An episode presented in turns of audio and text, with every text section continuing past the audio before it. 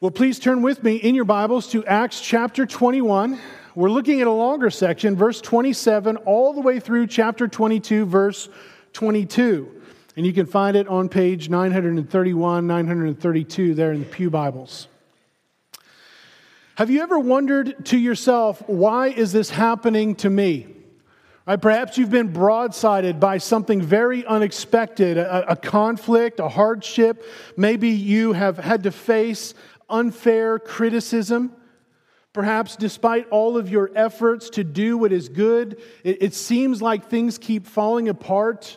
Or perhaps, despite your best efforts to, um, to declare what you believe humbly and graciously to people that, that maybe do not know Christ, they won't hear it and they hate you and attack you for it.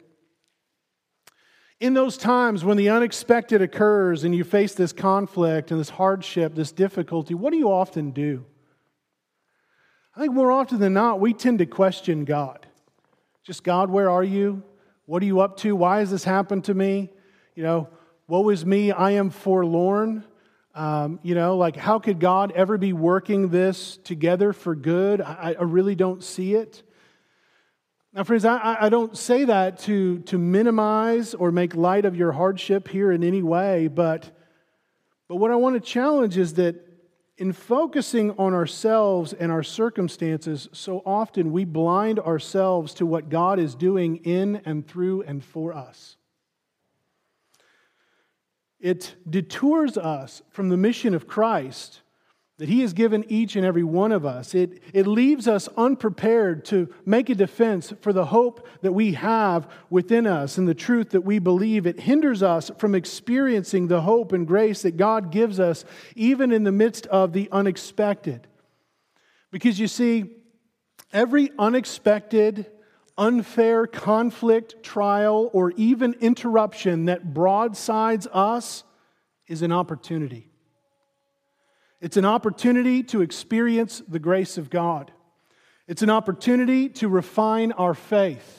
It's an opportunity for us to grow in holiness and righteousness and truth. It's an opportunity for us to express love to our neighbor, to our enemy, to whoever the Lord has put before us. It's an opportunity for us to give a ready defense for the hope that we have in Christ, if only we would stay focused on His will and His ways. You see, though that, that event, that unexpected conflict that broadsides you, though you might not have expected it, it might have been a surprise to you, it does not catch God unaware. And every unexpected event that happens in our life is an opportunity for us to give a ready defense for the hope that we have within us. Our passage this morning is a description of one such event. Here you have the Apostle Paul. He's minding his own business. He's worshiping God in the temple. And the next thing you know, basically the whole city is wailing on him. They're trying to find a way to kill him.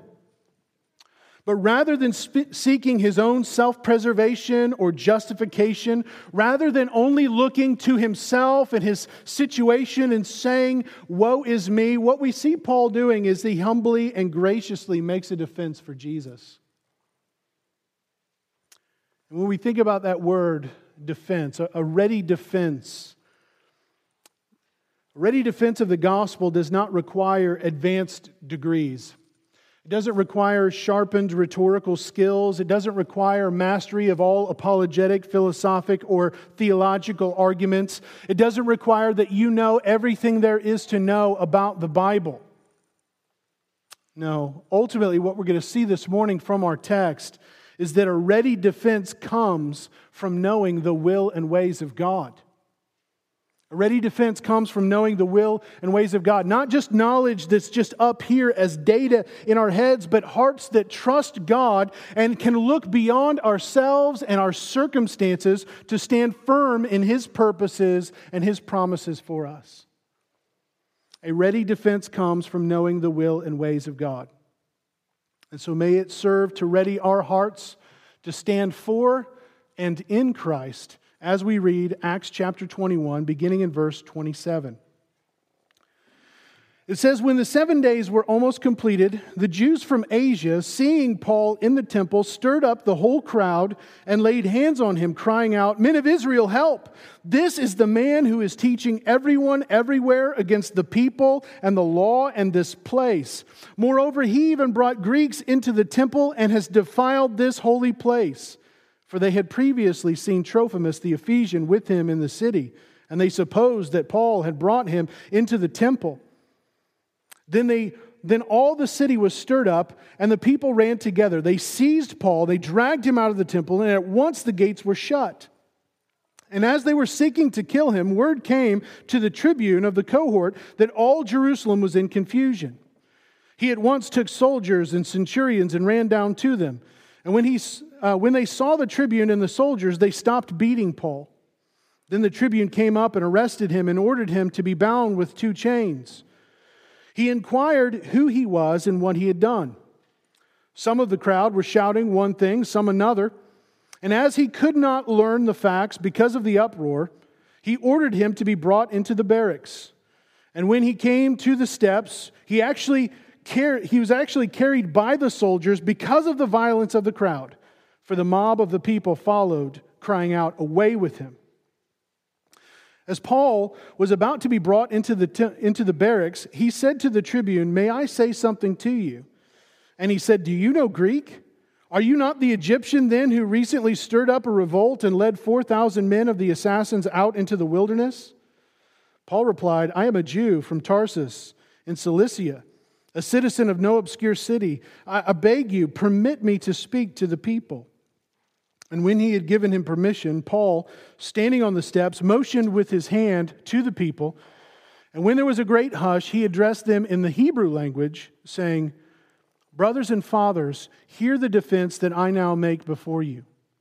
And when they heard that he was addressing him in the, in them in the Hebrew language, they became even more quiet. And he said, I am a Jew, born of Tarsus in Cilicia, but brought up in this city educated at the feet of Gamaliel according to the strict manner of the law of our fathers, being zealous for God as all of you are this day. I persecuted this way to the death, binding and delivering to prison both men and women, as the high priest and the whole council of elders can bear me witness. From them I received letters to the brothers, and I journeyed toward Damascus to take those also who were there and bring them in bonds to Jerusalem to be punished. As I was on my way and drew near to Damascus about noon, a great light came from heaven, suddenly shone around me. And I fell to the ground and heard a voice saying to me, Saul, Saul, why are you persecuting me? And I answered, Who are you, Lord? And he said to me, I am Jesus of Nazareth, whom you are persecuting. Now, those who were with me saw the light, but did not understand the voice of the one who was speaking to me. And I said, What shall I do, Lord? And the Lord said to me, Rise and go into Damascus, and there you will be told all that is appointed for you to do. And since I could not see because of the brightness of that light, I was led by the hand by those who were with me and came into Damascus. And one Ananias, a devout man according to the law, well spoken of by all the Jews who lived there, came to me and standing by me said to me, Brother Saul, receive your sight. And at that very hour I received my sight and saw him. And he said, the God of our fathers appointed you to know his will, to see the righteous one, and to hear a voice from his mouth. For you will be a witness for him to everyone of what you have seen and heard. And now, why do you wait? Rise and be baptized and wash away your sins, calling on his name. When I had returned to Jerusalem and was praying in the temple, I fell into a trance and saw him saying to me, Make haste and get out of Jerusalem quickly, because they will not accept your testimony about me. And I said, Lord, they themselves know that in one synagogue after another I imprisoned and beat those who believed in you. And when the blood of Stephen, your witness, was being shed, I myself was standing by and approving and watching over the garments of those who killed him. And he said to me, Go, for I will send you far away to the Gentiles. Up to this word, they listened to him.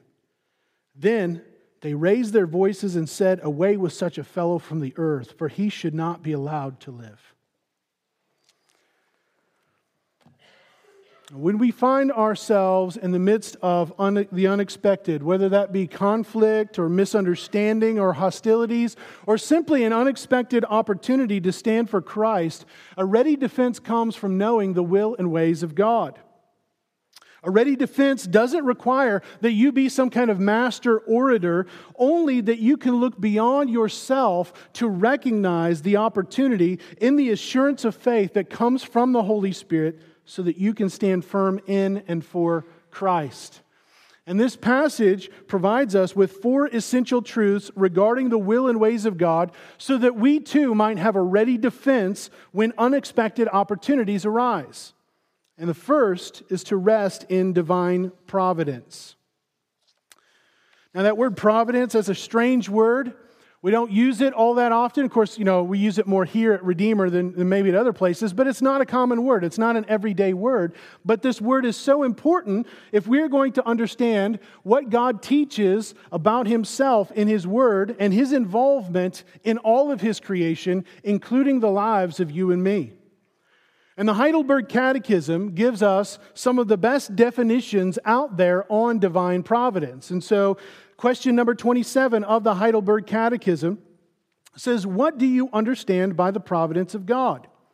Answer God's providence is his almighty and ever present power, whereby, as with his hand, he still upholds heaven and earth and all creatures, and so governs them that leaf and blade, rain and drought, fruitful and barren years, food and drink, health and sickness, Riches and poverty, indeed, all things come to us not by chance, but by his fatherly hand.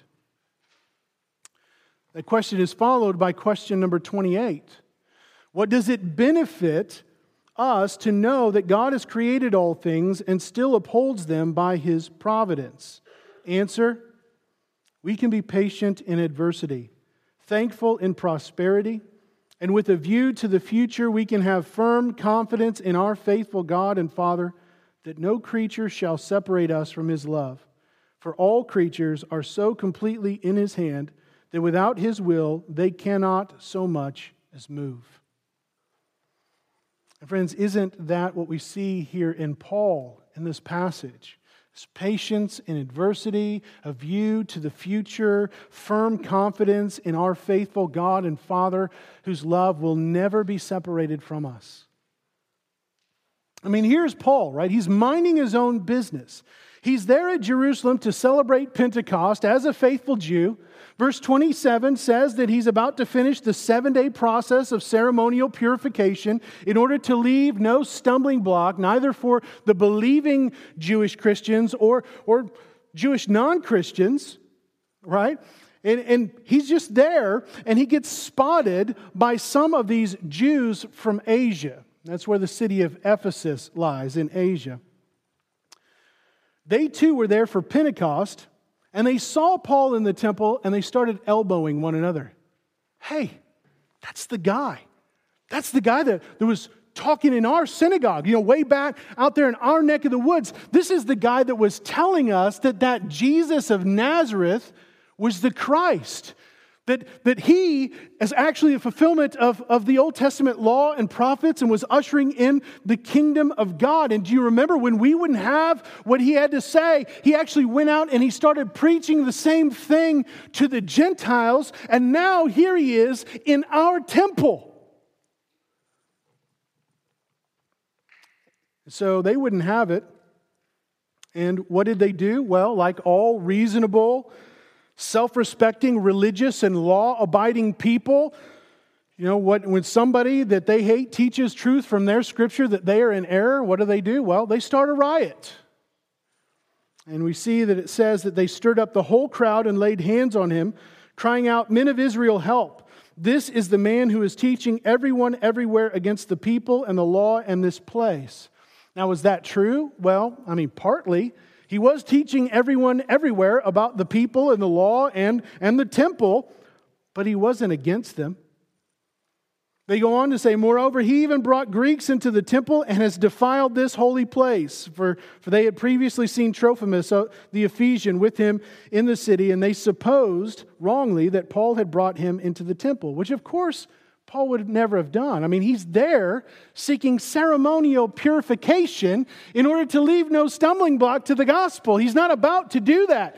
You see, at that time, the temple was separated into different sections, right? And the furthest most section from the Holy of Holies, which is where God's presence was supposed to dwell, uh, was the, the court of the Gentiles. And the court of the Gentiles had this big wall, this stone wall surrounding it with the sign etched in stone that basically says all Gentile trespassers will be shot on sight.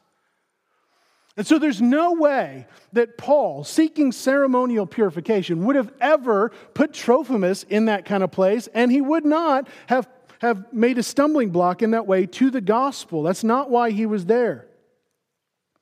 And yet, we see that all the city was stirred up, and the people ran together. They seized Paul and dragged him out of the temple, and at once the gates were shut and they were seeking to kill him.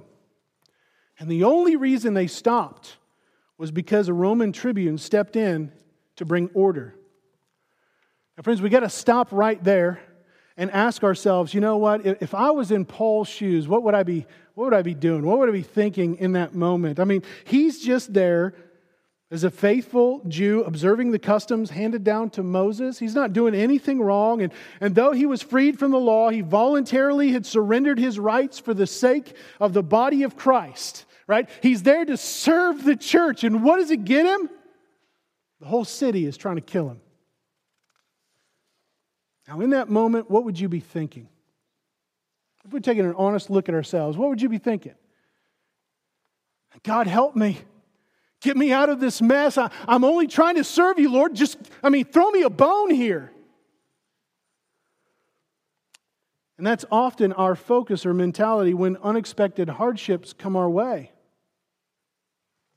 Because we're focused on ourselves, we're focused on our circumstances. We can't possibly think that God might have a greater purpose in mind through that hardship, through that conflict, through that unexpected event. Now, God did spare Paul. And God did it in the most unexpected way. You see, the temple in Jerusalem was a hotspot for disruption and disorder. And so the Romans had built a fortress basically right next to it with a cohort of 600 soldiers that could be dispatched immediately in order to squash or to quell any uprising. And that's exactly what happened here. Right, as soon as the commotion began, word came to the tribune of the cohort that all Jerusalem was in confusion, and he at once took soldiers and centurions and ran down to them. Now, this guy is not concerned about protecting Paul. That's not his concern at all. I mean, he arrests him, right? Chains him to two different guards, right? And tried to figure out who he was and what he had done. But since he couldn't learn the facts because of the confusion and the conflicting testimonies of, of this major uproar, he ordered Paul to be brought into the barracks.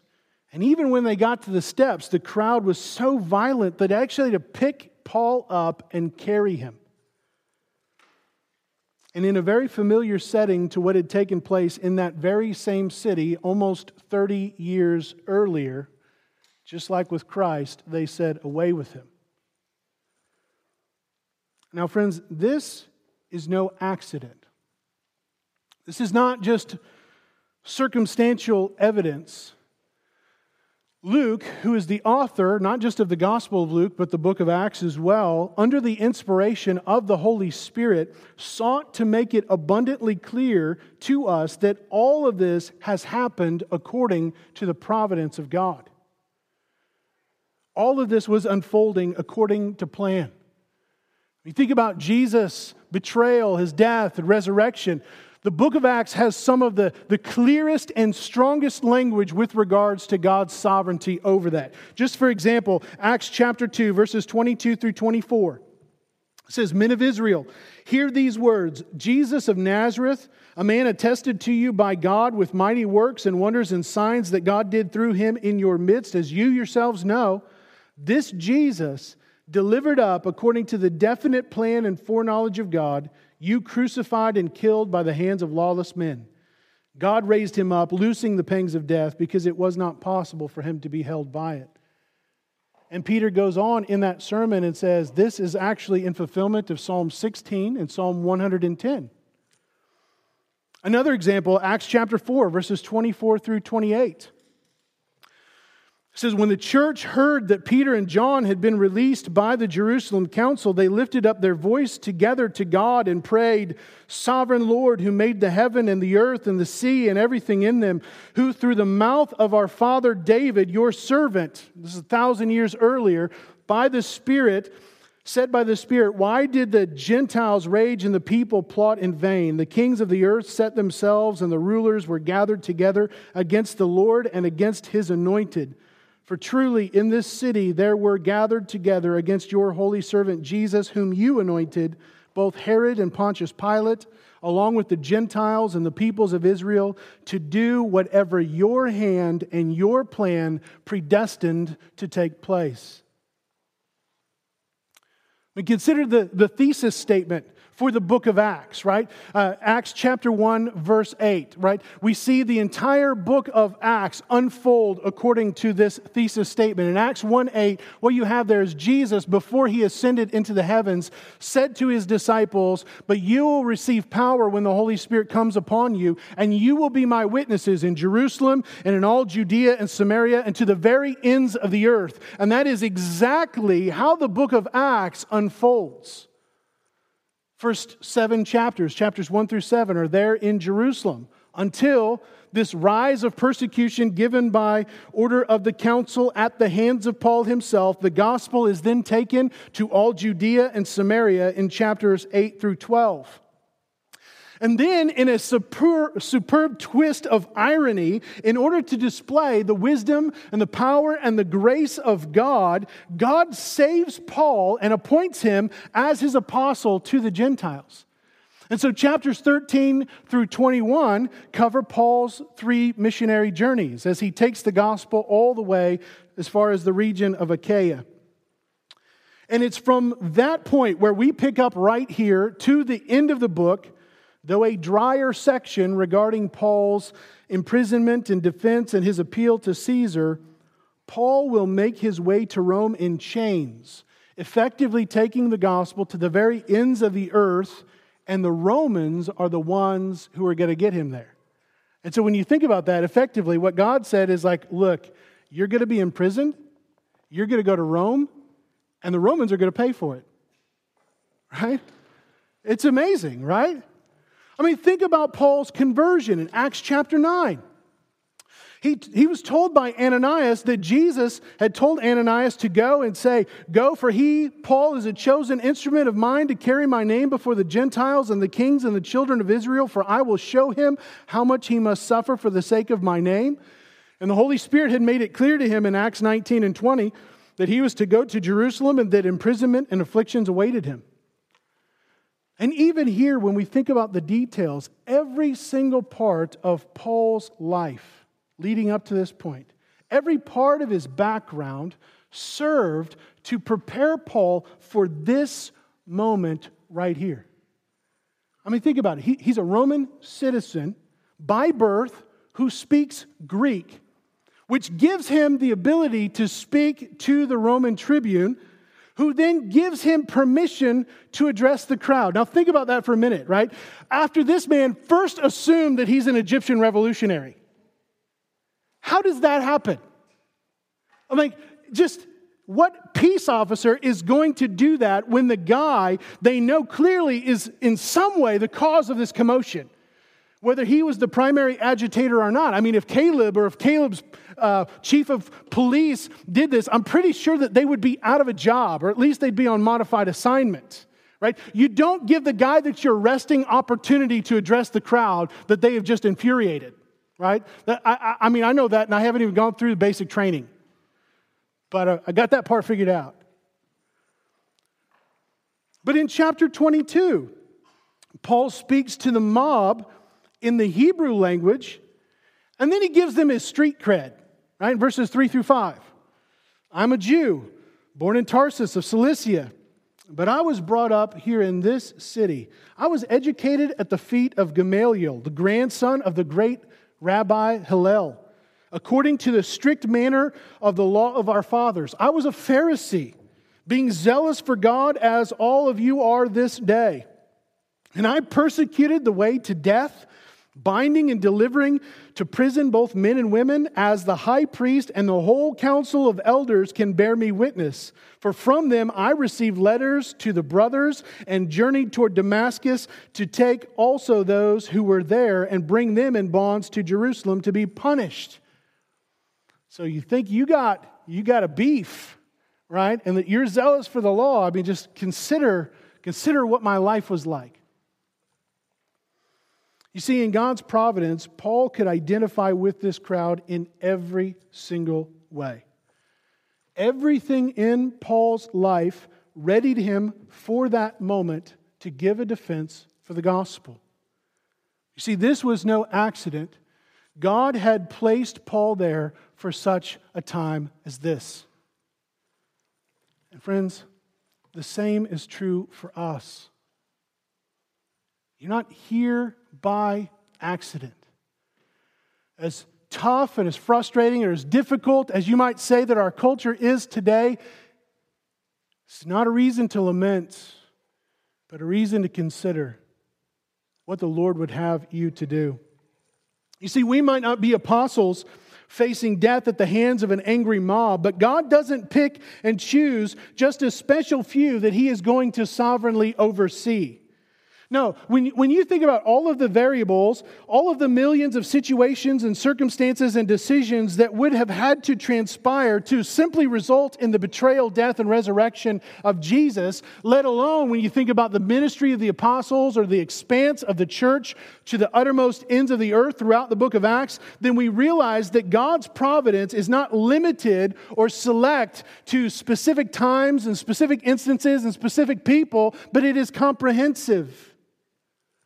And that means that God has made you and sustained you and given you all of the experiences and the education and the situations in your life and has placed you in each and every sequential and seemingly mundane and insignificant moment of your life for such a time as this in order to be able to stand in and for Christ.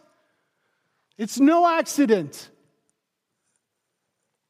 That difficulty that you're facing at work, that chaos that seems to be always ensuing in your house, the conflict that you're experiencing with your spouse, that unexpected knock at the door, the challenging conversations that you keep having with the same difficult person over and over and over again, if we could just look beyond ourselves, if we could look beyond our feelings, beyond our wants, beyond our plans, beyond our thoughts, beyond our desires, what we would see is that, like Paul, this was an opportunity for us to stand in and for Christ.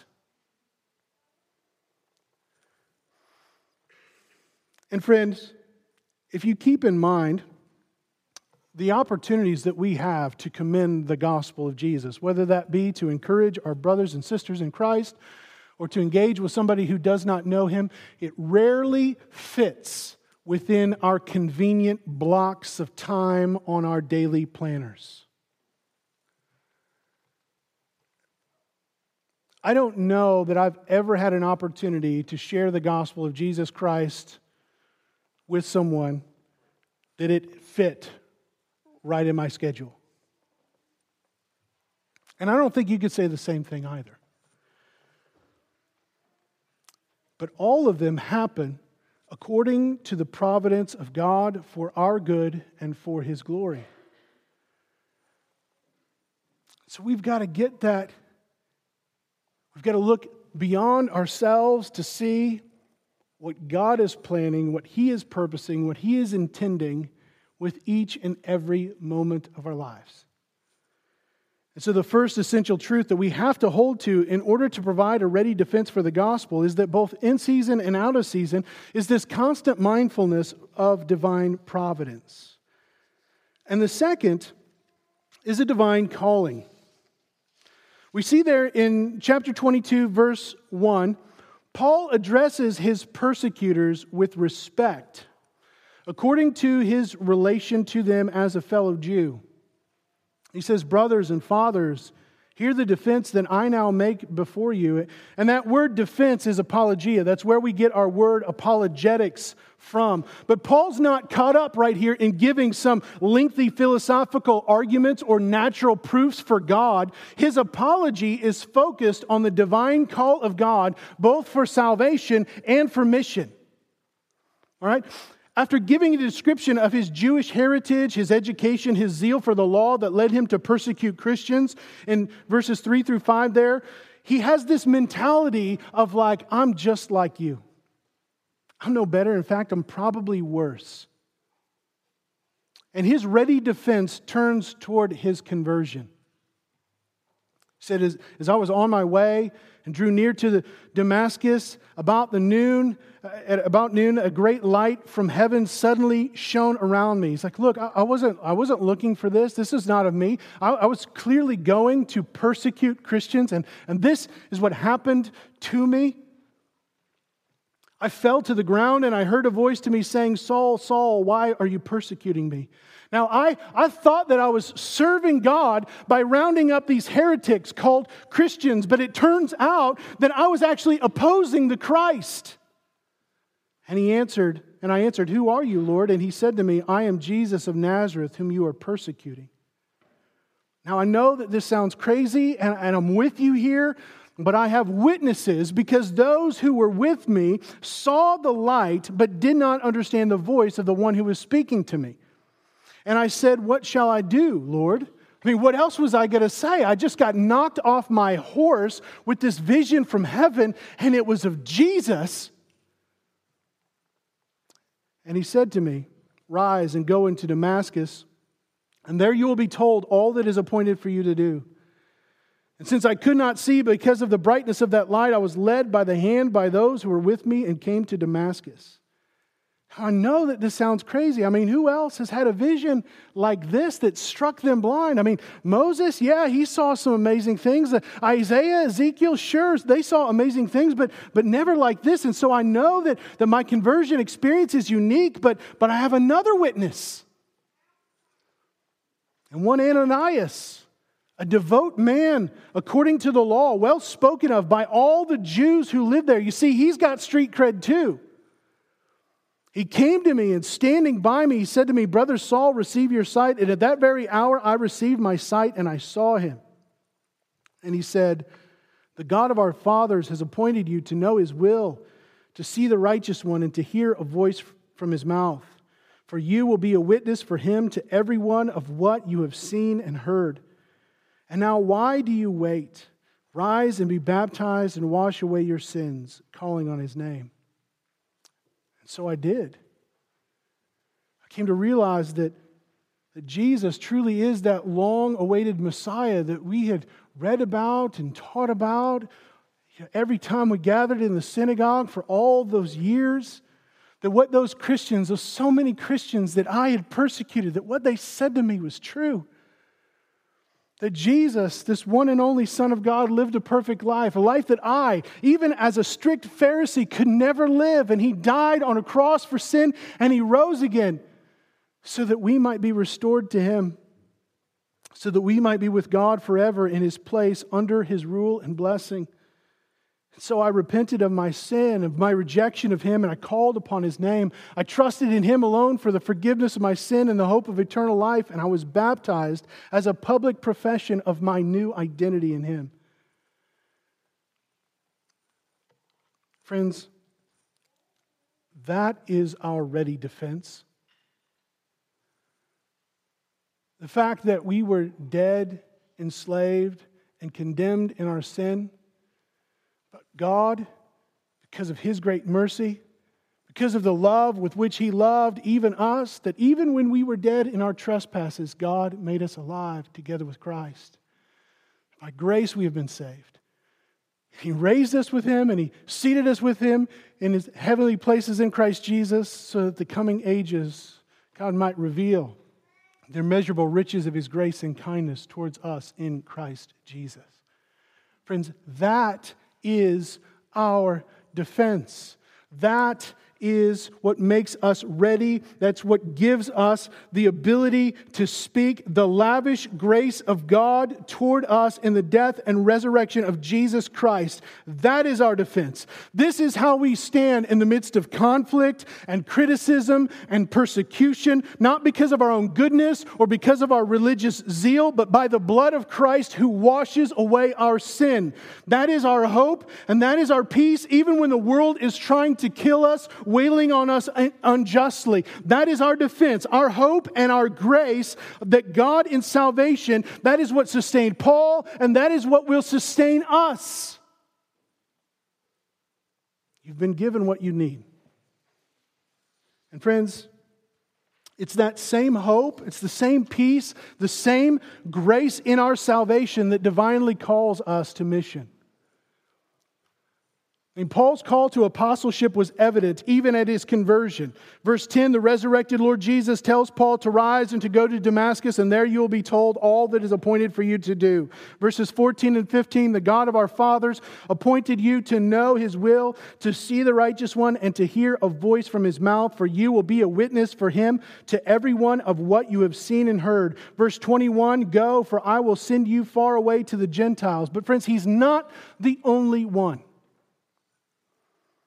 Think about all of the Christians that preached the gospel to him as he bound them and delivered them over to prison. Think about Ananias. I mean, the only thing we know about Ananias was he was the guy that, that went to Paul while Paul was still blind. Nothing else. You might, you might not be an apostle Paul, you might be like an Ananias, right? Ananias was called by Jesus to go and to minister to Paul, while for all he knew, Paul was still breathing threats and murder against the church. Think about Stephen, Christ's witness down in verse 20. Probably the very first person to preach the gospel to Paul. But, friends, they were not the only ones who were appointed for this mission, because throughout the entire book of Acts, what we see is that those who have been called by Christ have been called to live for Christ. That those who have received the testimony of Jesus become witnesses for Jesus. That those who become disciples of Christ become disciple makers for Christ. And part of the ready defense of our divine calling is not simply for us to receive the gift of salvation that comes through faith in Jesus Christ, but to learn Christ in such a way that we can then commend him to others.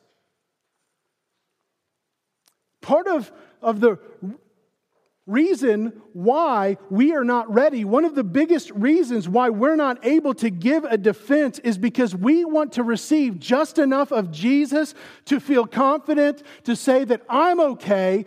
But again, we're not looking beyond ourselves to realize God's purpose is for us to be able to share what we have learned. So we must set our eyes upward. The call of Christ for salvation and mission. It's not to make us the next Billy Graham or the next Apostle Paul, but to be able to give a defense for the hope of salvation that is within us. Being able to humbly and repentantly, but assuredly stand in Christ and for Christ. And so, a ready defense comes from knowing the will and ways of God in His divine providence, His divine call. Third, His divine message. Now, don't worry, each of these points is getting substantially shorter as we go along. But in addition to recognizing divine providence and the divine call to salvation and mission, we proclaim a divine message. The message that we proclaim has the power to transform lives. I mean, Paul tells this crowd of zealous Jews look, your own high priest and the council of your elders can testify to the fact that I was zealous. I had received letters from them to go and to persecute the Jews. And look at me now, right?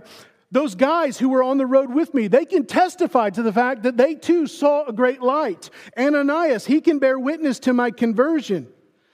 Down there in verses 17 through 20, Paul's referring back some 20 years earlier when he had first returned to Jerusalem from Damascus, three years after his conversion.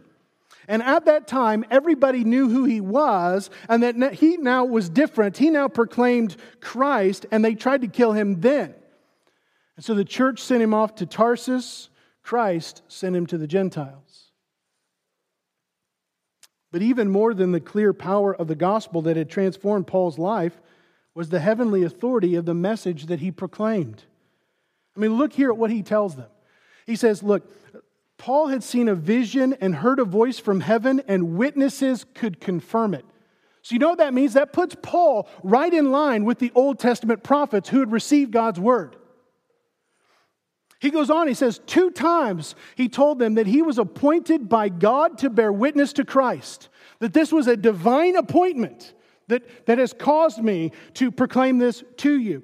Ananias declared eh, to him the words of Jesus in verse 14 that the God of our fathers appointed him, one, to know God's will, two, to see the righteous one, that is the Christ, and three, to hear a voice from his mouth.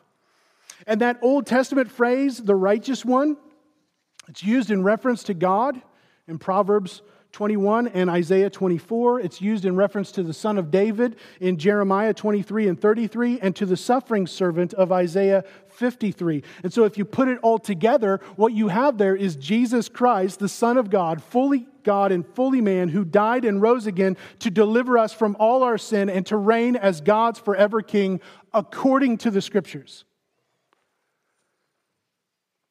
And seeing a vision while praying in the temple down there in verses 17 through 20, that marks Paul out as a faithful prophet, just like Samuel or Isaiah or Jeremiah.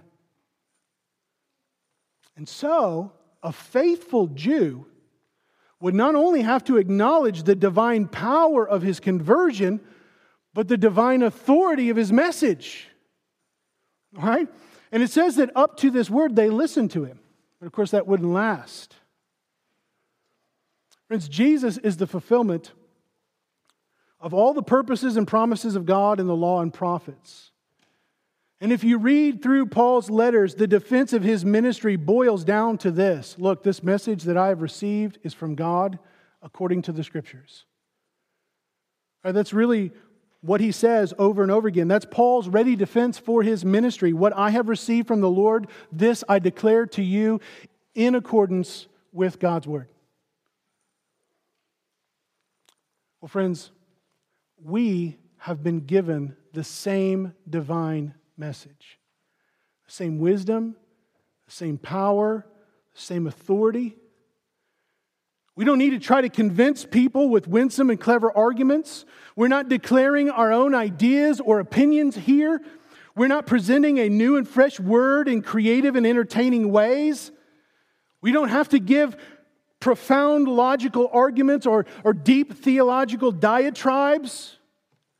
We are simply to proclaim the truth because the wisdom, the power, and the authority are in the message. As Paul said earlier when he wrote 1 Corinthians chapter 2, says, I, when I came to you, brothers, I did not come proclaiming to you the testimony of God with lofty speech or wisdom, for I decided to know nothing among you except Jesus Christ and Him crucified. And I was with you in weakness and in fear and in much trembling. And my speech and my message were not in plausible words of wisdom, but in demonstration of the Spirit and of power, that your faith might not rest in the wisdom of men, but in the power of God. And yet, among the mature, we do impart wisdom, although it is not a wisdom of this age or of the rulers of this age who are doomed to pass away. No, we impart a, a secret and a hidden wisdom of God, which God decreed before the ages for our glory.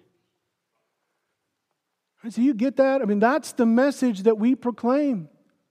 Not based upon the wisdom of men, all of the books that you read, make defenses and fine sounding arguments. But we have been given this wisdom that has been decreed before the ages for our glory. You're not going to add to that. And so, what that means is the pressure is off. Right? Pressure is off because it's not your power, it's not your wisdom, it's not your authority that is going to convince anybody. It is the wisdom and the power and the authority of God. And as long as we know the message, perhaps even when we find ourselves in the midst of weakness and fear and much trembling, we still have all the readiness we need. But just because we are trusting in divine providence, and we know that we have been divinely called both to salvation and to mission, and we've been given this divine message, not everyone is going to receive it which is why, fourth, we have to rest in God's divine purpose. You see, the glory of God is not only revealed in the salvation of sinners, but also in God's righteous judgment upon the wicked. Don't be fooled by the fact that these zealous Jews were worshiping God in the temple. They, they might have honored him with their lips, but their hearts were still far from them. And we know this for sure because their response to Paul's declaration of this divine message led them to want to kill him. You see, up to this point, they were listening intently to Paul's defense until we get there to verse 21. And Christ said to me, Go, for I will send you far away to the Gentiles. Up to this word they listened, and then they raised their voices and said, Away with such a fellow from the earth, for he should not be allowed to live. You see, their reception of God's word was conditioned upon their longings and their expectations. When you go and you preach the gospel to anybody, you're going to deal with the same thing.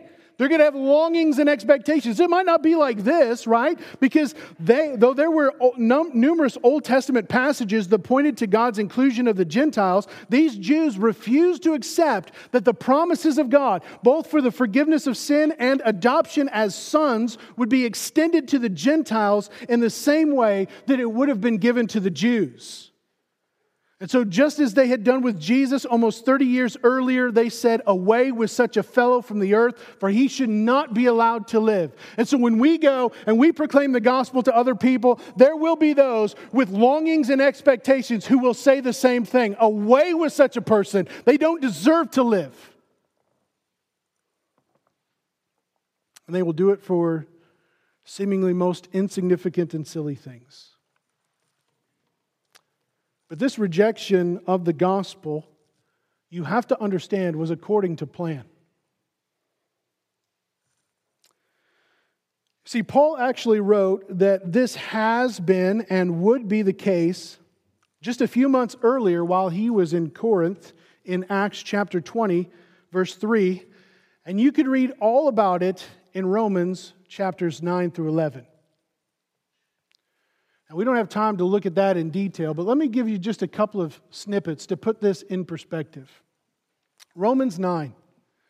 What if God, desiring to show his wrath and to make known his power, has endured with much patience vessels of wrath prepared for destruction?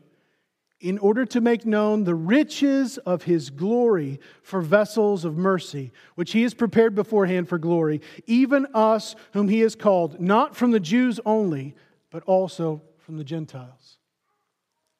Saying there, look, God's glory is revealed in salvation through judgment, not just for the Gentiles, but also for the Jews. But Paul goes on to say in Romans chapter 10, brothers, my heart's desire and prayer to God for them, and that is his fellow Jews, is that they may be saved. And I bear witness that they have a zeal for God, but not according to knowledge. For being ignorant of the righteousness that comes from God and seeking to establish their own, they did not submit to God's righteousness. For the righteousness for Christ is the end of the law for righteousness to everyone who believes. You're going to encounter people who seem to be very religious, but that doesn't mean a whole lot because they were condemned because rather than con- recognizing that Jesus is the end of the law for righteousness to everyone who believes, Jew or Gentile, they're still trying to establish their own. They're still trying to save themselves. So we've got to recognize that even among those who seem very religious, there's a danger. And yet, he would continue in Romans chapter 11 as regards to the gospel, they, these unrepentant Jews who refused the Christ, are enemies of God for your sake. But as regard to election, they are beloved for the sake of their forefathers. For the gifts and the calling of God are irrevocable. Just as you were at one time disobedient to God, but have now received mercy because of their disobedience, so they too have now been disobedient, in order that by the mercy shown to you, they may also now receive mercy. For God has consigned all to disobedience, that he may have mercy upon all. Oh, the depths and the riches and wisdom and knowledge of God. How unsearchable are his judgments and how inscrutable are his ways. For who has known the mind of the Lord, or who has been his counselor, or who has given him a gift that he might be repaid? For from him and through him and to him are all things. To him be glory forever and ever. Amen.